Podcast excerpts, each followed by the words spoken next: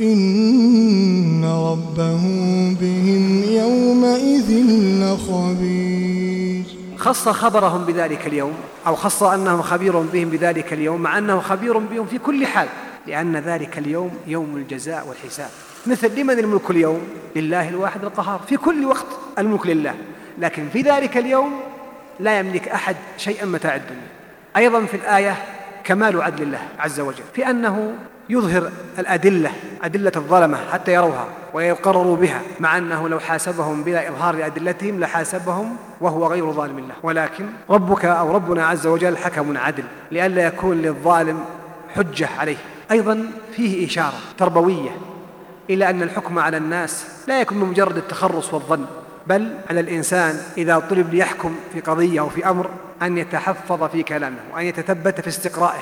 ولهذا جاء بأن قاضيان في النار وقاضي في الجنة لأن مقام القضاء خطر إلا لمن وفقه الله تعالى. فأنت يا طالب العلم إياك والعجلة في الحكم على الناس وعدم التحري. بعض من الناس يبغض شخصا وهو لم يره ولم يقابله ولم يقرأ له ولم يسمع له ولم يسمع منه. لما أبغضته لأن فلان قدح فيه. ثم يحب شخصا ويغلو في حبه ولم يقرأ له ولم يسمع له ولم يسمع منه ولم يجالس. فإذا سألته لما أبغضت زيدا وأحببت عمرا قال لأن فلانا مدحه ما قولك إذا أتينا بشخص آخر يمدح من قدح من قدح فيه عندك ويقدح في من مدح فيه عندك؟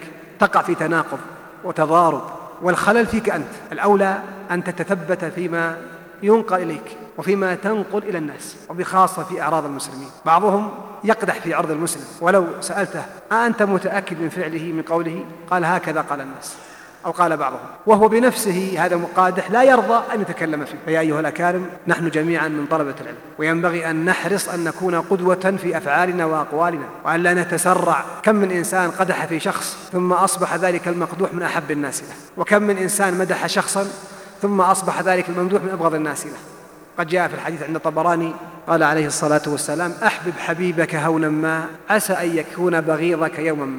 وأبغض بغيضك هونا ما عسى أن يكون حبيبك يوما ما. فالإنسان إذا قرأ مثل هذه الآيات واستفاد الفوائد العقدية إلى آخره لا ينسى الفوائد التربوية. أنت محاسب عما تقول ومحاسب عما تفعل وبخاصة إذا أضررت بغيرك فالحذر الحذر من ذلك.